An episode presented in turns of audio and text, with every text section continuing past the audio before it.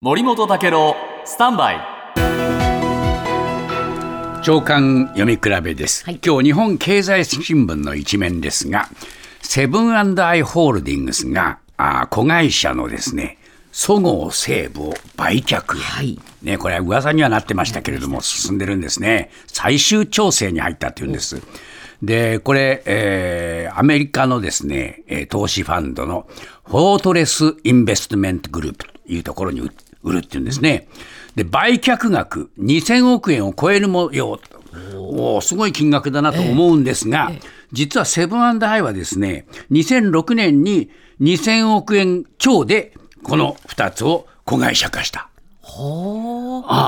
だからほぼチャラというふうに売るという話になって、これいくつかね候補があったんだけど、このフォートレスが一番条件に近かったということになるんでしょ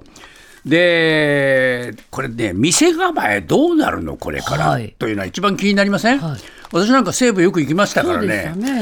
西武なくなっちゃうのかなという感じなんですが、これね読売新聞によるとですねそごう・西武一番問題になっているのは雇用です、はい、働いてる人たち、はい、で一部をヨドバシが採用することも検討していて最終調整だっていうんですが、そごう・西武のデパートではですね、これパートを含めて4500人、